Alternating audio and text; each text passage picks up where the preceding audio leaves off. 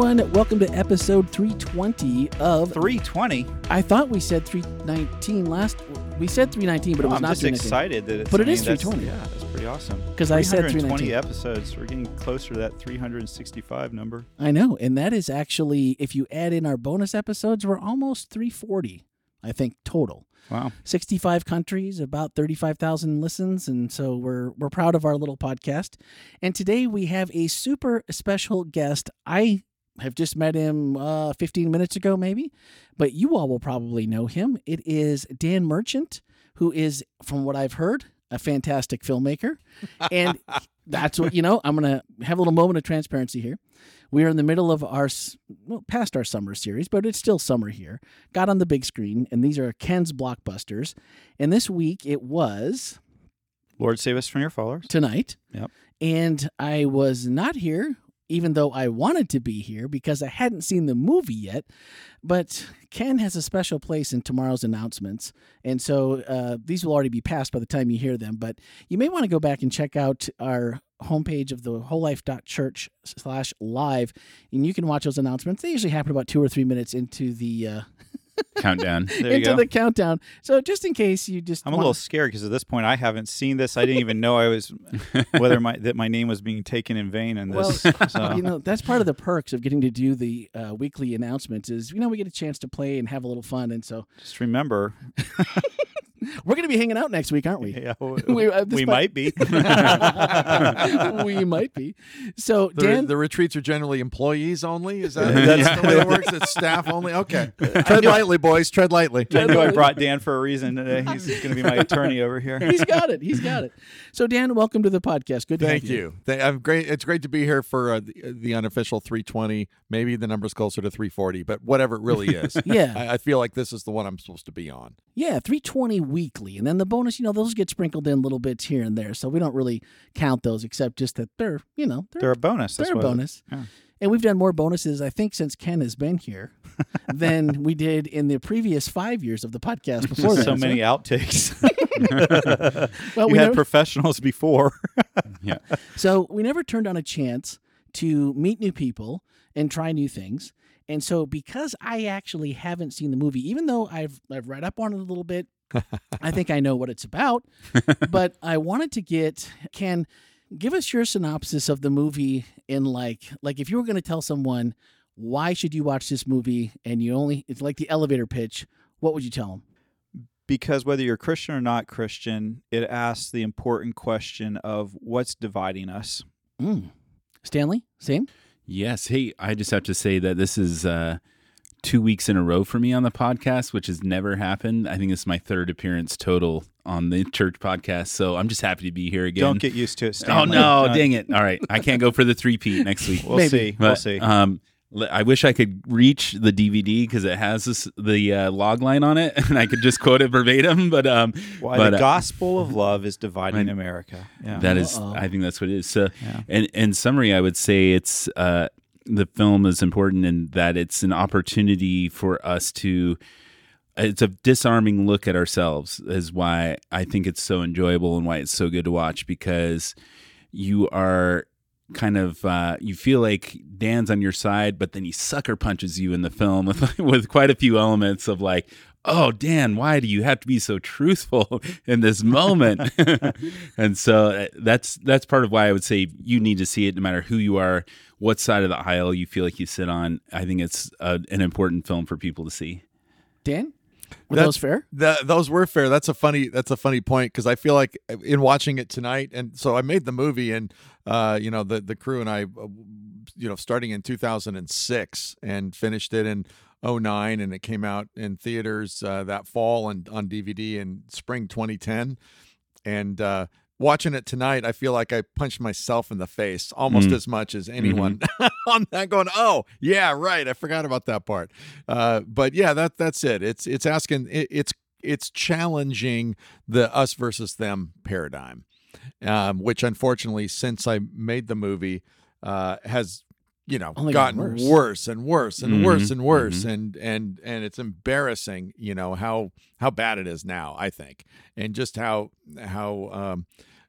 how civil discourse has lost even the value. Like, we can't even agree that it's that we don't even agree that, you know, if we could find civil discourse, that'd be a good thing. It's like, no, there's people that think there's no value to that. Yeah. And this is how civilizations collapse.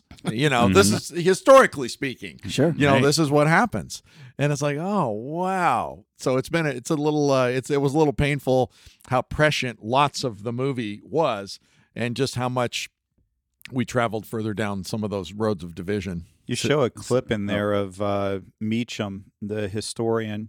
Yeah. He's based out of Nashville. I think he's at Vanderbilt. Maybe wrong about that. But anyway, you show a clip of him speaking. He talks about how if American, this is back in, 2006, 2007, when he does this speech. And he basically says, if America keeps on the culture war the way it is, we are going to go to extremist places. And here we are. Sitting behind you tonight when I watched it. And when I originally watched it, I was like, yeah, I agree with that. And then, you know, 12 years later, I'm like, wow, that man's a prophet. Because I mean, it has as bad as it was in 2008 and 2009, it is ridiculously worse today. Social media have just amplified it to the extreme. That's a great point. Yeah, because it's like the bumper stickers that you're wearing in the film are now memes because there's so many issues that are just like build up someone on the opposite end. And that's where I like that quote that was in the film. Let me look at it. Was when both sides think that they're losing, it's a recipe for extremism. That was the Meacham quote. Oh, that's the Meacham quote. Okay. Because yep. I was like, whoa, that one is exactly because both sides are saying they're over there doing this to us and they're over there and they're saying something that's not true on the other side as well. And it's just both sides are just arguing with each other over things that the other side maybe doesn't even agree with. Oh, it's true. It was interesting, too, to see that Jon Stewart, Tucker Carlson clip, you know, from 2004. It was an old clip at the time, but it was like or maybe it was 2006, but it was such a good, you know, from the old Crossfire show. I mean, Tucker Carlson on CNN at the time, right? And then Jon Stewart's like, what you're doing is not honest. It's just not honest. And here we are this many years later, 15, 16 years later. He's the biggest star on Fox, and he's still not honest. It's the same thing. It's like, well, this is how you push people's buttons. This is how you make money. This is how you do it. And he's still doing it. Yeah, and it's the same shtick. It's the same act. Yeah. Painful to watch. And it's on, you know, and I think that's the important thing. For me, one of the important things is it is a shtick for both sides. Yeah. Both sides of the argument. I mean, they're just some actors that are better than others at creating that division, but it's a shtick. It's something that you know, you just think, do you really believe everything that's coming out of your mouth, or are you just trying to get eyeballs on the television and increase your ratings and do things like that? And what's really interesting, and I would say this would be a fun survey for somebody to do. So who's the opposite of Carlson? Bill Maher, would you say? I mean, is he? Well, I don't even know. Bill Maher is going. Well, that's just it. He's gone more central. I was just going to say. So you can measure the honesty based on, has your team ever done anything that you wish they wouldn't have, or you don't? And Bill Maher is ripping the left, right, left, and center. Yeah. Oh, I know. He's been getting killed. I mean, it used to be right and center would kill him. Now all three are just piling on top of him every time, and I'm like, man, I enjoy him more. Oh, I know. Well, this is great, and it's because perhaps there's too much truth in it for people. Yeah, you know, and it's one thing to preach to the choir. That's an easy gig. Yeah, you know, that's an easy gig, and the choir got kind of big. Absolutely. So I wanted to ask you a question. Everyone agreed there was a gut punch. How long has it been since you've actually sat alone or with someone else and actually watched the movie? Oh, I was trying to remember, but it's probably been, you know, probably 8 years, 10 years, something like that. So watching it tonight, you did the screening here at Whole Life Church. And how many people did we have? Anyone do a head count? Right around 100. Right around 100 people. Yeah. So you're sitting in a room with 100 people. You haven't watched it in quite a few years. What was the biggest, like everyone talked about, what was the biggest gut punch for Dan watching your own film and knowing what everything that went in behind the scenes that nobody else knows and what actually made, you know, didn't fall on the cutting room floor but made it to the actual film? What was the biggest gut punch? You know, probably the confession booth at Portland Gay Pride. You know, is still among the biggest gut punches. Tony Campolo also tells a story. We call it Roger's story. That's what he calls it, about a kid who was a gay fellow classmate at his 1950s West Philadelphia high school, who is ridiculed and tortured by fellow high school students, who takes his own life. And Tony confesses to I didn't stand up for him. You know, I wasn't a Christian because I wasn't friends with him. I didn't stand up for him. And those were always the biggest gut punches, and they still are. And then I think the other thing too that was interesting and I felt better about it a little bit. It's like after I finished making Lord Save Us, I remember telling my wife, it's like, gosh, I think I might have to do a doc on racial reconciliation next. And I remember her saying, yeah, we can't afford that right now. And I'm like, yeah, you're right. Okay. Yeah, let's hold off. So I ended up going to the Sci-Fi Channel and killing zombies on Z Nation for 5 seasons. And it's like, okay, all right, now I can go back on some other stuff.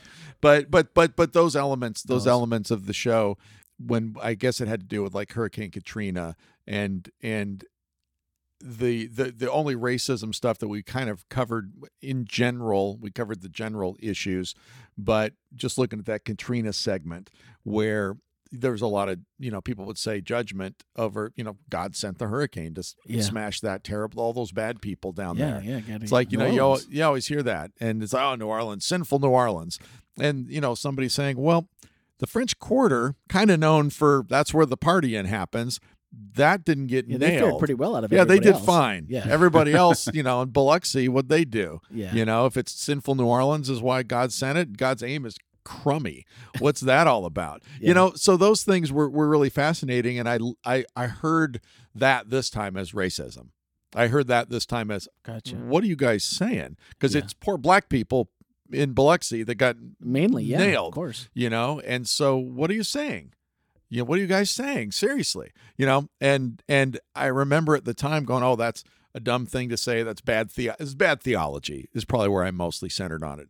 Today, I went, you racist, that's where I went. And I'm like, oh, so I feel like that gut punch wasn't there before in the same way for me, which is my own issue. So if you were going back and redoing that, would you add a little bit more of the racial element to it if you were redoing it? Because you said you kind of left some of that on the cutting room floor because, there's only so many directions you can focus a documentary, and I thought you had a very clear direction in it. But looking back now with the racial reckoning that's really kind of going on in this country, would that be something that you might spend a little more time on? Probably, and I think I was a little more hopeful at the time because, Obama had just been elected. Yeah. And it felt like...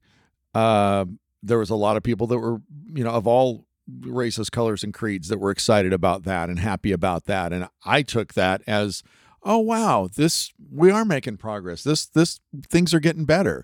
And instead it's like, whatever, they bit their lip for 8 years. And, the movie covers a lot of territory in 100 minutes. And that was, I think those are just things that, based on this cultural moment, I would have made the movie a little bit differently because But it really makes sense because that was right there in 2008. Obama had just been reelected, and there was a lot of people who said, "Oh, look, racism is dead in the United States. Look, we have a black president. Clearly, racism is over. Everything's great. And everything's fine." And and it really isn't. It really isn't. I'm afraid it's not. Yeah. Well, and it's.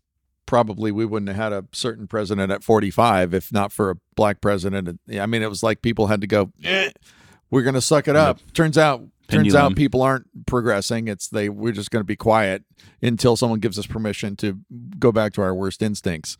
And that's sort of what happened, I would argue. I was going to say the one part of the film that I felt like, man, it would have sounded really different today was the whole battle cry perspective of the pastor. I'm trying to describe how it would be so different, but I feel like he was much more sure of his position of or the phrase of, I'm going to love them, but I don't like their lifestyle, is almost something you don't hear anymore. Yeah, right. Because it it's still, not loving the person. It's still a nice way of saying, yeah, I don't love you and I'm not going to try. Yeah. And that was one thing that, like, I was like, oh, wow. Yeah, no one would say it this way anymore, I don't think, on camera. Well, and I don't think, even though I don't feel like he was being particularly genuine in the moment, to say, we went to San Francisco and we were super surprised to find people were offended that we stood on the city hall steps and said, you know, we just love you. Jesus loves you.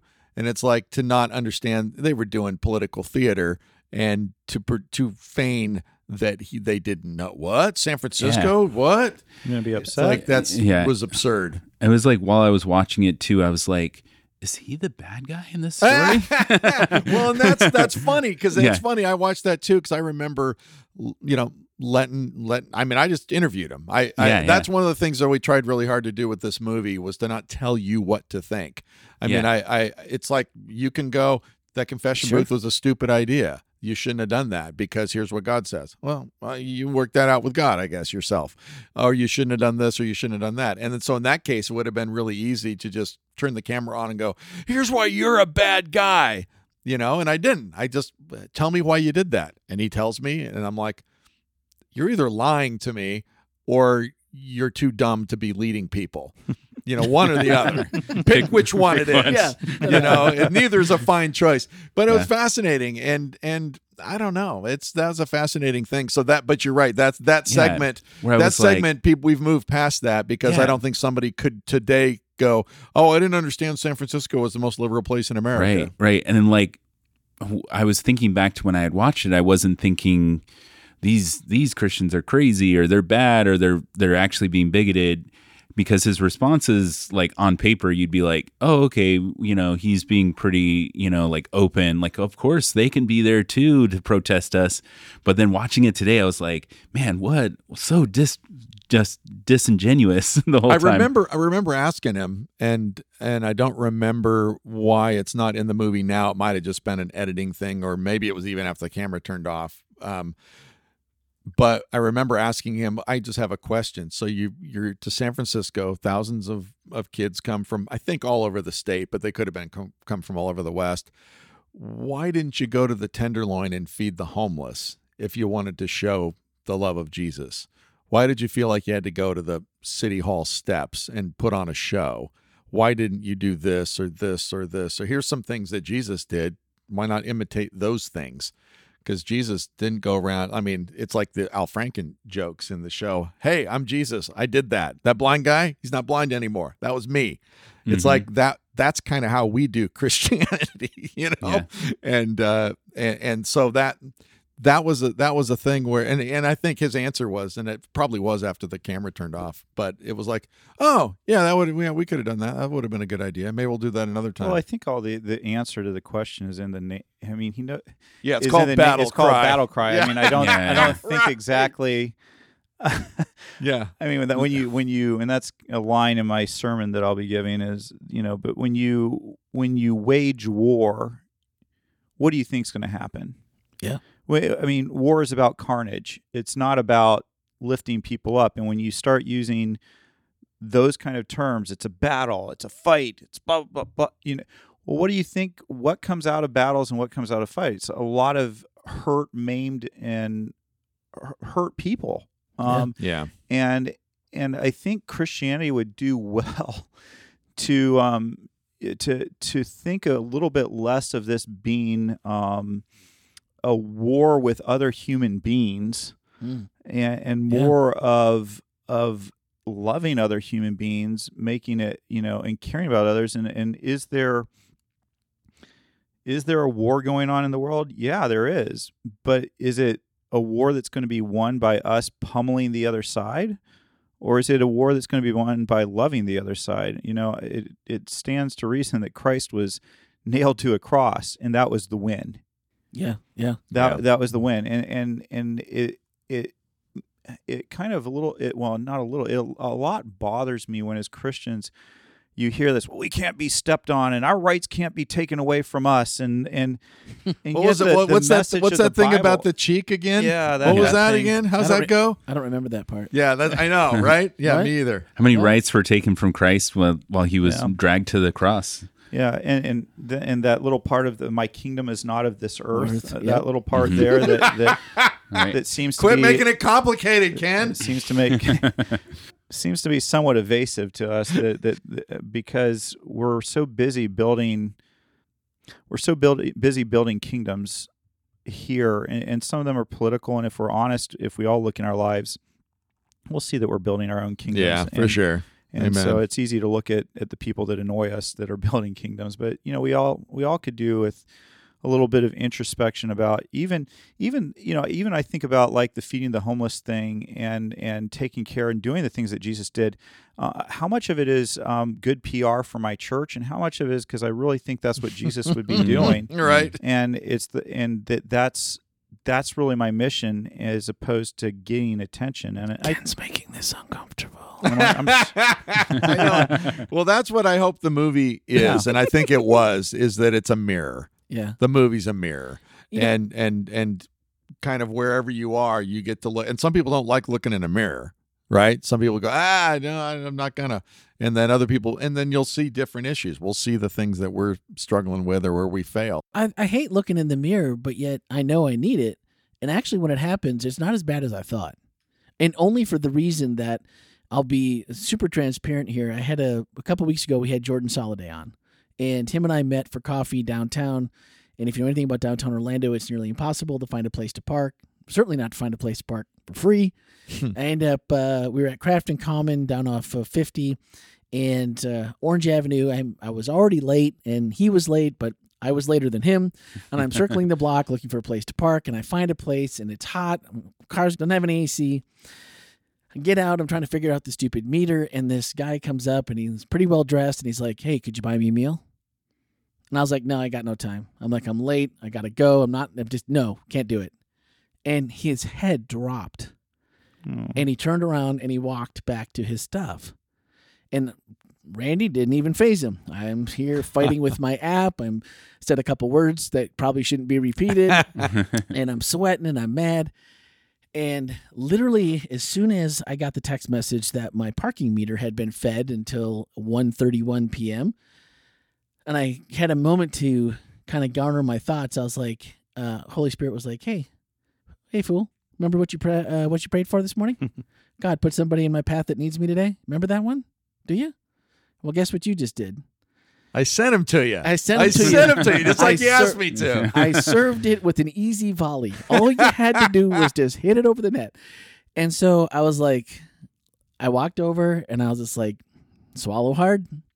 And I'm like, look, I'm sorry I was a jerk.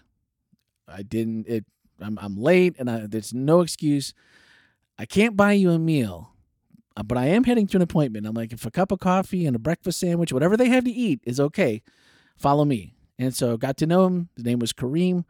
He was just living on the street for 3 days because lost his job as an over-the-road truck driver because he wasn't getting paid. And he's like, and he's like, my truck is where I live. So I don't have a place to stay. And he didn't look homeless. He didn't look, dirty or disheveled or anything like that. And he's like, but I'm hungry. I could really use a meal. And so, I got there and just told Jordan, just hang out for a second. I got a new friend, Kareem, here. We got to take care of him. And, he ordered the house. And I said, that's good. Order whatever you want because I'm feeling guilty. And that's probably going to help me just a little bit for ignoring you. And prayed with him. And, man, what a blessing. In the midst of a really crappy week all the way around, everything right. else. And that was honestly the best thing that happened to me all week. Yeah. And so the mirror, we can never just say like, well, just because it's hard, we shouldn't do it. Or the reflection that we see, because it was pretty ugly. It was a glass door front I could see, and it was it wasn't real pretty as to what we had to look at. But you kind of mentioned that things that happened maybe after the camera was off, or maybe something that I'm not really sure. Maybe that just hit the cutting room floor. Maybe it decided it wasn't. Was there anything that you can remember from that time that like maybe didn't make the movie, or a story or something that just kind of almost encapsulates the process and like where you were at that time? Because I think it's, as we grow, we find ourselves like you wouldn't make the same film today just because you're a different person. That's true. And if there was something about that time, those are always the things that like pique my interest. Like, well, I know what he made for the movie, but, you know, what anything else interesting that went on? Well, the story I told at the screening tonight, and the first thing that came to mind in that kind of thing, somebody else asked something similar, was we had a civil rights activist, and I guess he's a preacher and author, and a guy named John Perkins from Jackson, Mississippi. And he tells the story of a garbage strike, I want to say 67 or 68 in Jackson, where he, you know, leads the march and gets beat and taken to jail and gets pummeled by the cops. And him telling a very almost supernatural story of severely being hurt in jail and having to pray his way out of being consumed by hate for the men who were in the process of beating him. And the way he told the story, being a sci-fi fan and all that, it was almost like this creeping evil that it's like, it's okay. You can hate them. Sure. Look at this terrible thing they're doing. You can hate them. That's fine. And just to keep praying to keep that hate from enveloping him. That was he tells that story. And again, I don't remember why it's not in or how it's not in, but in the context of today, that would be in the movie today. So you met John Perkins? Yeah. Oh, love is the final fight. Yeah. John Perkins. I mean, if anyone, I'm a huge Switchfoot fan, and one of their songs, "Love Is a Final Fight," is all about John Perkins. Oh, really? And so they go into great detail in multiple different venues that I've seen them at about John Perkins, and they've told that story and others. Mm. And that's powerful. No, we spent a whole afternoon with him, and there's probably 2 hours of footage, and I should go find that footage because he's in the movies, and he's got 6 or 8 or 10 quotes in the movie or something, so he's got a nice presence in the film. But considering all the stuff we talked about, and you know, some really powerful stuff, like talking about the pro-life movement that he supports, but he his line is something to the effect of, I just wish that the pro-life movement cared about the life after it entered this world. Yeah. Mm-hmm. And because we don't. No. Yeah. There's a ton. Perkins has got a lot. That's great. Yeah. That's great. Now I have to watch the movie. And actually, the name of the song is "This Is the Sound" by Switchfoot. Look it up. It's really great. This Is the Sound. Okay, excellent. It's Thank you. Excellent song. But maybe you can link it in the podcast notes, huh? I will. That's just powerful, because knowing that someone like, you know, he has this rich tapestry of a life, and all of it, and like, this is the final fight is love, and when that's what I think that's maybe what we're talking about as far as all of this is the final fight, because the only thing that can cure any of these things, the fear that causes us to be like, ooh, I don't know about that person. Ooh, I don't know. And, all these things that we're so afraid of, even as Christians, which is ridiculous when you think about it, but it's really the fear that drives it. And love, perfect love, is the only thing that drives out fear coming from Christ. And that's... Right. So that's awesome. It seems like Jesus explained all this. It seems like it. Seems like they wrote it down.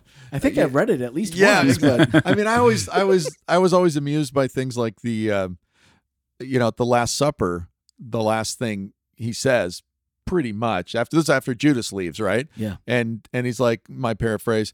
Okay, listen, knuckleheads, listen up. I'm gonna have to go soon, but here's the filter that I want you to take everything and run it through. Love one another.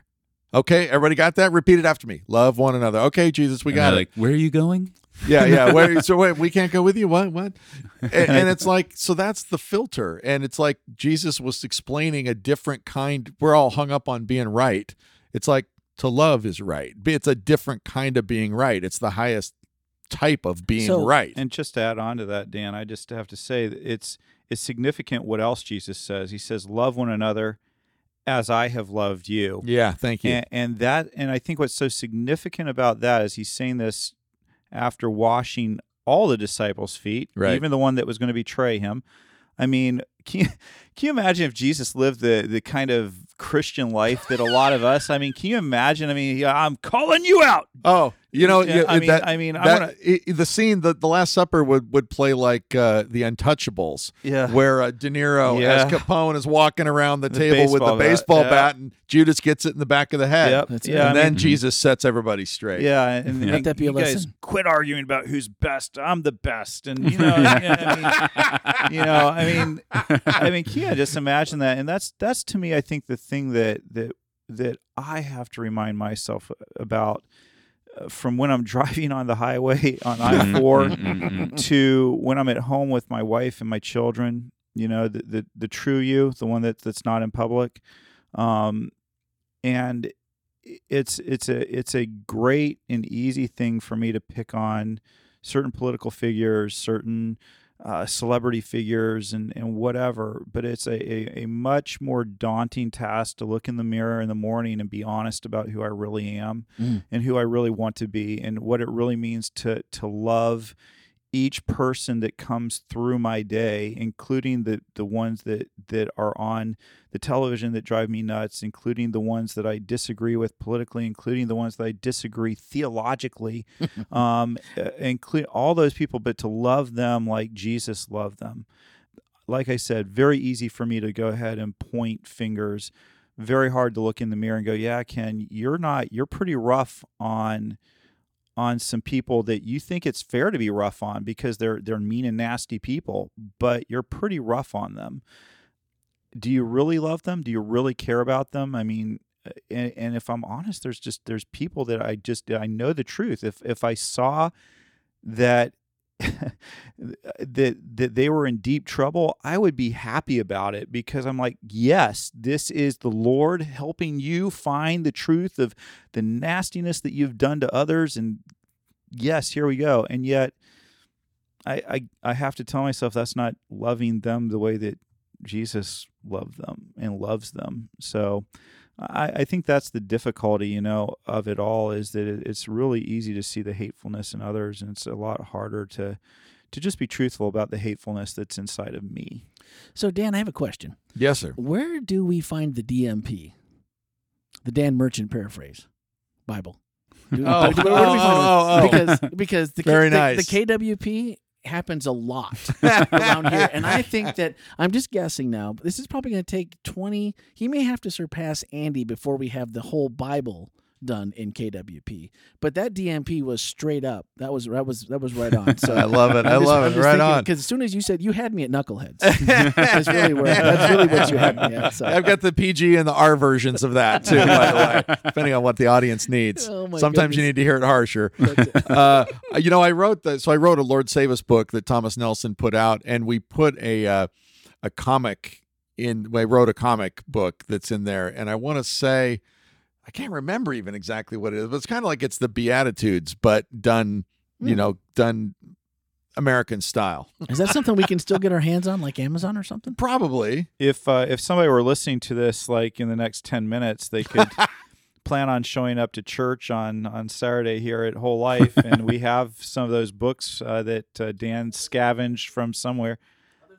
But we do, I don't know, we'll see whether there are any books left by the time Saturday's over or not, but you could find those. And DVDs, I don't know, if you write to Dan, he can probably... I got some in the garage. That's the answer to that. Yeah, no, I don't know. It's exactly. Mm-hmm. Yeah. No, exactly. I'll tell you what I did. I actually, I purchased Lord Save Us from, I think I got it on Amazon.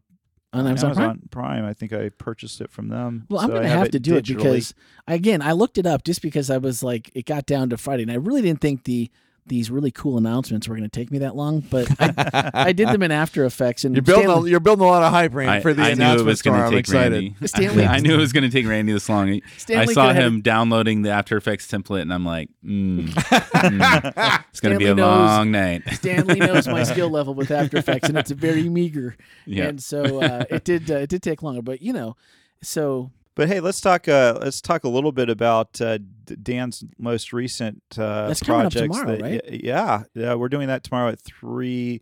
And tomorrow, for those of you who are listening, I guess is like not in the past. Do you know? Time traveling. No, because these are Pure Flix videos. We are not going to be able to live stream that. That's right. So that will not be something. If you're not here, well, you're not going to be able to be here if you didn't know about it before this. Yeah, but we're going to tell you how to do that, though. Oh, okay. But we will tell you how to do that because you can still watch it. You're just not going to get to watch it with Dan. That's all. Well, this might be the most important episode we have ever put out in all 320, where the show notes are going to be your absolute best friend and your ticket to everything, Dan. Yeah, we go. Make sure you swipe up because everything will be there. You know, So Dan's put out 2 new projects on Pure Flix, and if you've been like me and been like, oh, Pure Flix, you didn't know about Pure Flix? I knew about Pure Flix, and I was like, Pure Flix has been upping their game in the last year or so. They got The Chosen on there, which I love. As you guys know, I love that. Yep. And Dan, they went to Dan. They have had Dan produce 2 really amazing shows. One is called Local and Live, which is about a Christian radio station, and actually Live and Local. Sorry, I got it backwards there. So I will not be promoting very much anymore for Dan. So anyway, and then the other one is Going Home. Did I get that one right? You did. I got that one right. That's correct. So tell us about that, Dan. So Going Home is a drama about a hospice nurse named Charlie Copeland, played by Cynthia Geary, who you may remember from CBS's hit show Northern Exposure back in the day. So love Northern Exposure. Yeah, so she's a wonderful, wonderful actress who really just delivers. I mean, it was so exciting to work with her. She was wonderful. And Cozy Zulsdorf plays a character named Janie, who is the young protege it's her first day at the hospice, and so she's done nursing school and thinks that hospice care is where she wants to be, and gets in, with all this bubbly energy and this enthusiasm of a hospice, she's dedicated and excited, and then realizes, oh wow, this is hard. Ooh. Yeah, this is hard. And then the first episode features former NFL All-Pro Vernon Davis, a terrific actor who coincidentally played Moesha's dad back in the 90s. William Allen Young is his name. What was the... show was that? Moesha, which is on CW or whatever it used to be. Wasn't that the name of the show? Yes, Moesha's the name of the show. Sure. Yeah, that's right. Were they twins? Sister was the one with twins. The twins. Yeah. Okay. No, I mean, I know who Vernon Davis is. The NFL was my ticket in. Yeah, there you go. All right, very good. And Vernon Davis is really amazing in that episode. Yeah, he's so good. Yeah, he's terrific. Yeah, he's done a lot of stuff. It was neat to talk with him because when he was playing with the 49ers, he was doing improv classes at night. So it's like football star by day, improv comedy genius by night. But a terrific guy, great energy, and a good actor. He's really developed into an excellent actor and was able to do a lot. Did he add a little bit into that character at all with his experience in the NFL? Because, not to give away too much, but the character is a former NFL player. Yeah, he was. He was playing somebody kind of close to himself. It was funny because there's a weird little serendipity. His name came up, and I knew who he was, and had seen him, doing guest spots on, NFL Today or whatever through the years. But I thought, well, can he act? He's charismatic, and he's handsome, and he's got a big smile, and he's got a great voice, all these things. But can he act? I don't know. And we were talking to his agent, and his agent said, oh, well, he's in Mississippi right now, shooting a movie with Morgan Freeman. And I'm like, oh, that sounds interesting. And I'm like, wait, in Mississippi? Because my first assistant director, Buddy Jared, is shooting a movie in Mississippi with Morgan Freeman. And I'm like, wait, what? So I called Jared up and I go, hey, is Vernon Davis on your movie? Yeah. And I go, well, what's the story? And he goes, oh, he is dedicated. He is hardcore. He is really into it. And I go, well, that's fantastic. We're talking about getting him for Going Home. And I go, well, what do you think? And he goes, well, he's playing a Zulu priest serial killer in this. So it's a bit of but he's very good. He's very convincing. So, and I go, well, he'd only have to play a version of himself, as a former pro athlete or whatever. So, but he brought it. He brought it, and he didn't really have to add anything to the script. It was all there. We sort of had it full figured out, but he made it seem real just by showing up at 6'5" and 230. It's like, okay, I'll believe that you were a football player. Presence. Oh, absolutely. Absolutely. So that was great. So that's the first episode. We have Tom Skerritt is in the second episode, and he's fantastic. And that was really a thrill to work with him. He's still kicking it, huh? He is, at 89. I was going to say, he's got to be almost 90. I mean, He was in Top Gun 30-some years ago, and he wasn't the spring chicken then. No, exactly. No, He's always the grizzled, 50-something guy back then. Exactly. So Skerritt is tremendous. Anybody that knows the Z Nation show that I did for 5 years, in the third episode. The guy who played Doc, a guy named Russell Hodgkinson, guest stars on Going Home. So that's one for the sci-fi fans. I don't know where the Pure Flix Sci-Fi Channel Venn diagram overlaps or not, but for Going Home. Yeah, for those eight people, it'll be right there. Yeah. And then we have a wonderful actor named Concetta Tomei, who has been in our television sets for 40 years. And you look at her resume, it's like, you know, one episode of this, one episode of that, one episode of that. China Beach, 80 episodes, you know, one episode, you know, boom. Then the next, you know, 10 years later and on another series. But just amazing professionals, amazing thespians who, when you give them a death scene, you know, you give them heavy drama to do. It was just really neat to see Cynthia Geary work, especially with Scarrett and Concetta Tomei, and then one of my personal favorites, and she has a big arc through 4 of the 6 episodes, is a wonderful actress named Charisma Carpenter from Buffy the Vampire Slayer and Angel. So she's been again in our TVs, you know, for 30 years, 25 years, something like that, and so she plays the lead character's kind of estranged best friend from college, and turns out she's got cancer and has ended treatments and is going to be leaving the world soon. And so it's a place to take the season where it gets personal for Charlie. She's used to walking people home, but complete strangers. And so it adds this other interesting development when it's somebody that she's, you know, known and loved. And then kind of like as a stand-in for most of us, you know, broken relationships through our lives, and what if we had that deathbed perspective now?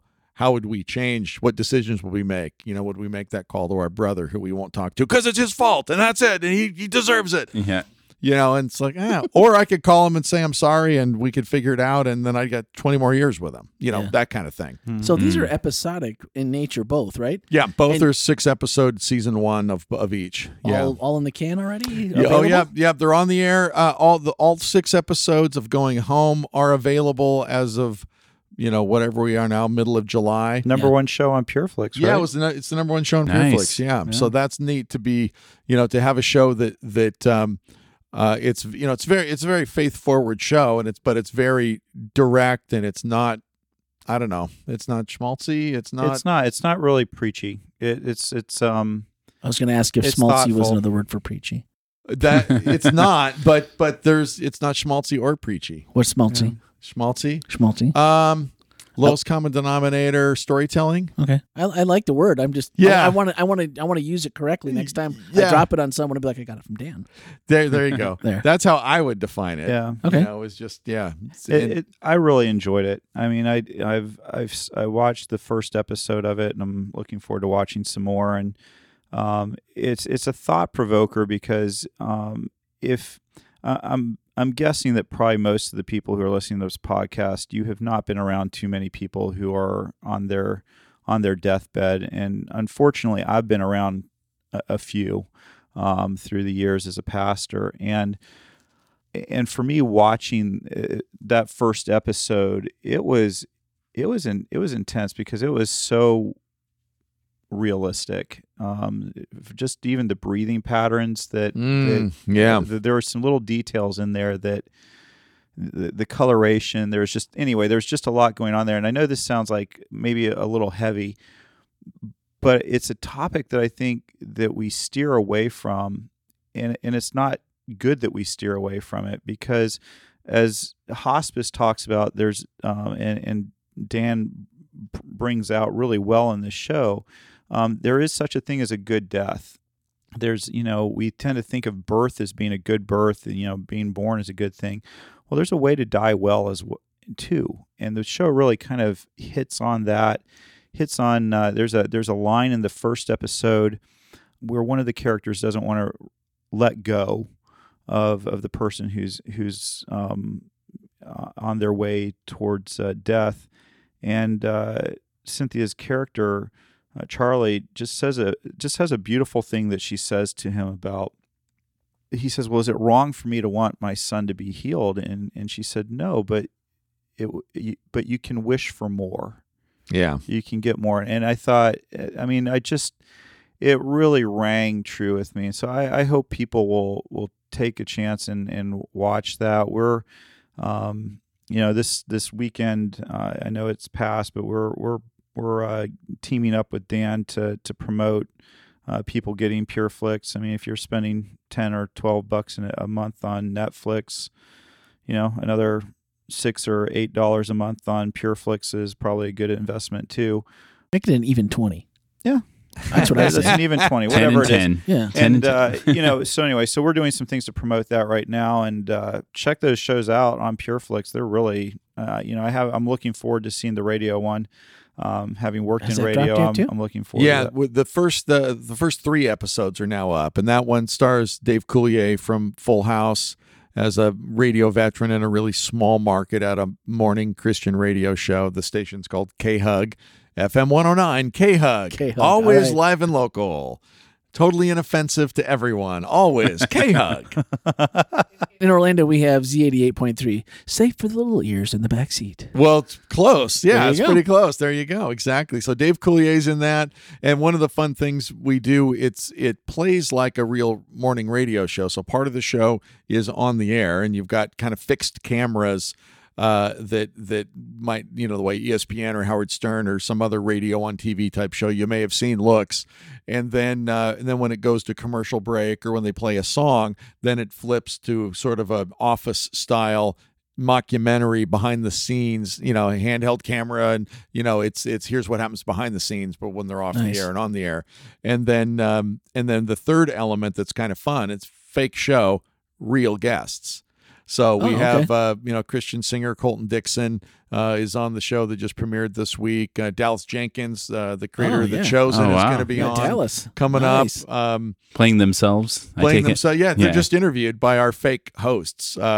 We had, going back, you guys will know, John Cooper from Skillet was great. He was on. He's a madman. He was hilarious, very funny. Really a good guy. I'm trying to think of who else we had. So do you script those, or do they just freestyle? No, we do that. We do it just like you really do it. In fact, my wife Kara was the segment producer. So she would go through and do all the research and, you know, drop the cards, you know, here are the 4 questions for the hosts, and you know, we throw them in. And that was interesting because, you know, so Dave Coulier, Fuller House actor, stand-up comic, very funny guy. His co-host is played by Emily Pendergrast, who was on Veep. If you guys have seen HBO's Veep, she was on that for a couple seasons and very funny. And she's a Groundlings main cast member, the LA improv group, right? So they're both used to being loose and on their feet. And then what was really fascinating was to throw them in with actual people to interview. Yeah. And it's like, well, because they're not going to play along any more than what's on your car. So that was an interesting thing for them. That was a pretty hard thing for them, but it also made it feel very authentic that they were a local morning radio show. and so that was really neat. So that's a fun dynamic to the show. Leanne Morgan was the other comedian, if you guys know her, that she was on. And I mean, can really a radio show not be funny? I mean, WKRP. Yeah. Right. And who's the Phil Hartman? What was that? Was one of my, News Radio. One of my favorite TV shows ever. Yeah. It has to be funny. Yeah, it's funny. This one's I like it. It's kind of a sweet show because it's about one of the fun elements is the new program director comes in. Inevitably, the what strikes fear into the heart of every morning host is no, there's a new program director. No. We're all dead. We're all fired. This is all, you know. So you see the insecurities and the weaknesses of this guy who's been number one in the market for 30 years, but now there's a new guy in town and there's a new PD in town. Number one in the small market. Right? Yeah, number one in the small market. Number one in the Tri-County area. Only one in the small market. Yeah, just about right. Right. Yeah. That's just about right. Yeah, there is almost nobody live and local anymore. Exactly right. So that's fun. And then this new program director sort of takes a shine to the co-host who 9 years earlier was an intern who just got promoted in, and she hung on and did well enough. And now she's kind of like, all right, this mentor gave me my start, but let's get on with it already. Quit phoning it in, you know, kind of a thing. And so it's an interest. So you get all the conflicts, and I did a year of morning radio, so I've been inside of it before. And you know, there's a lot that we pulled from, you know, just the dynamic of it. So it's kind of a, I think it's a kind of a sleeper. It's kind of a gentle show, and it's ultimately very sweet because it's about people and how do you take care of each other. And I just want to know, do you have a drive, like a traffic person on there? Of course. Excellent. Traffic and weather on the 10s, Ken. You didn't call Ken for that role?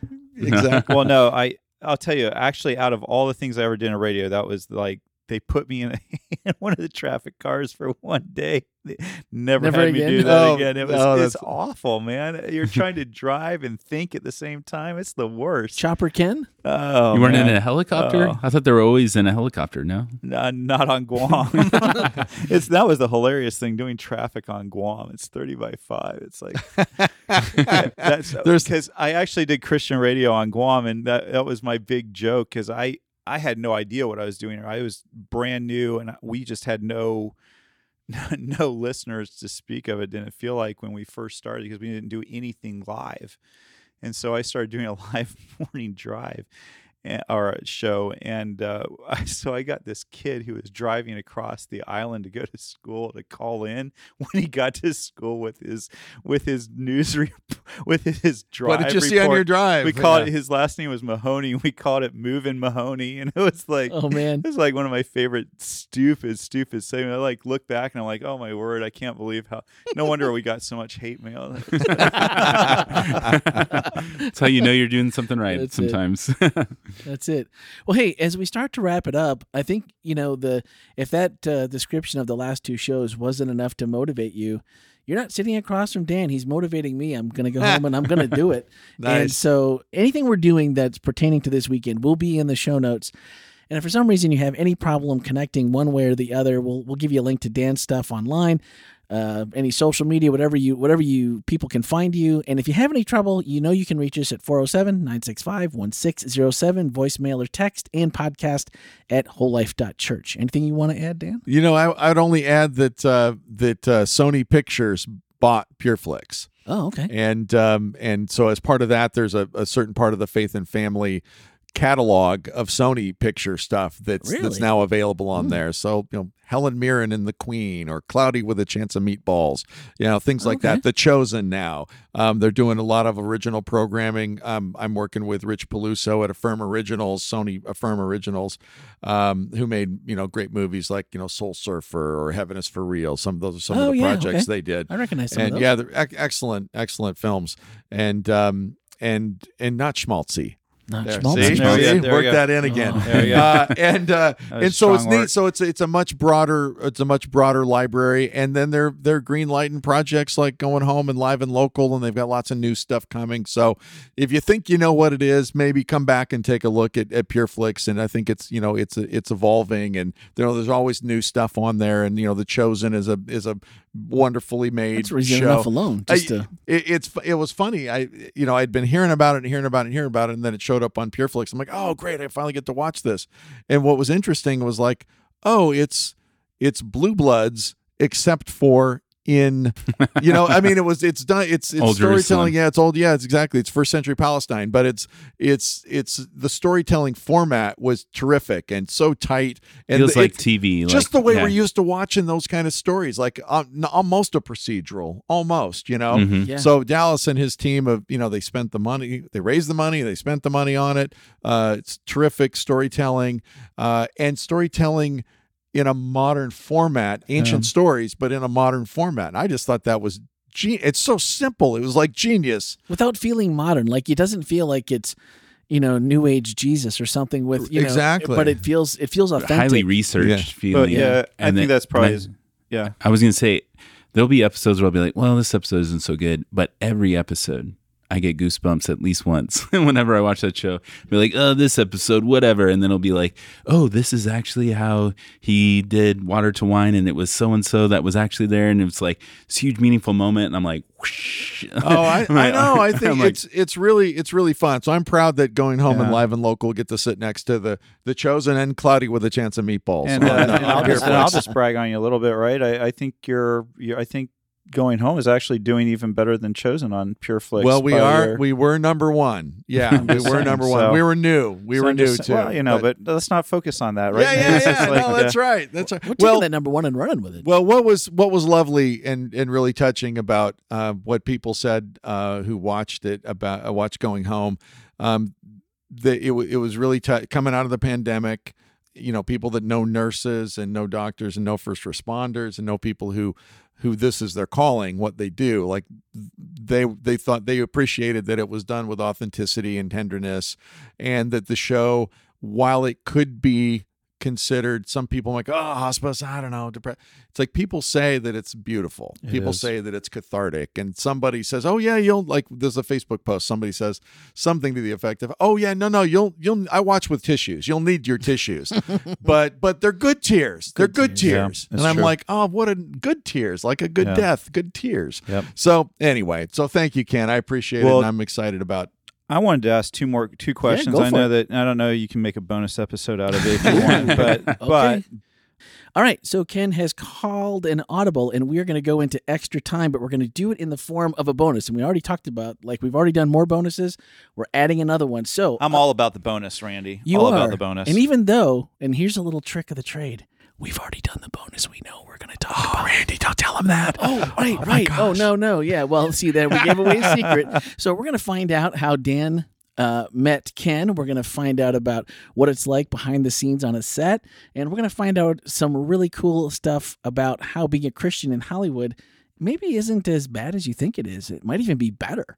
So there's lots to look forward to in the bonus episode. So stay tuned for that. That will be in your feed on a Friday evening about 7 p.m. Eastern Standard Time. So that's going to do it for episode 320. Dan, thank you for joining us. Ken, you want to bring us out? Yeah, I just say thanks again to Dan for being here.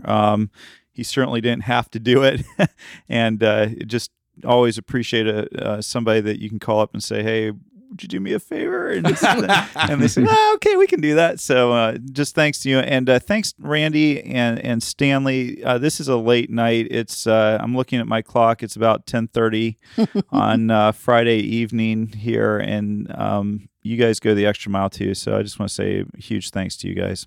This is maybe one of the funnest episodes we've done in a while. So, Dan, thank you. I enjoyed getting a chance to meet you on the podcast. Is there a better way to do it? I don't know if there is. I don't either. It's a pretty great way. At least we should go on the street and just start meeting people and be like, take a seat. Let's learn about you. I don't know. Couch on the street. I think it's the headphones. Maybe it's the headphones. It just creates this instant intimacy because it's like you're so close. To my ears. Exactly. Yeah. See, right? It's right there. It's magic. The magic of radio. It's not dead yet. It's just they just call it podcast now. That's it. And when Randy whispers, you can hear me a little too well. All right, guys. Thanks as always for listening. Send in any questions or any comments, anything you have to say. And if it's really important, we'll hit Dan up with it. But otherwise, Ken and I will be back next week, and we'll answer it. We'll take care of it. Or we'll make up an answer. And maybe Stanley, too. And maybe, hey, no, he got 3, and now he wants 4. Yeah, boy, see? No. I'm in the bonus. I made the third one. Hat trick, Pomunowski. Actually, I've never seen next week, so I'm out. And there's no way I can talk about it. Well, I haven't seen one of them yet before we've actually done it, so I can't watch next week. I'm going to have to go in blind again. All right. That's it for this week, guys. Thanks for listening, and have a great week.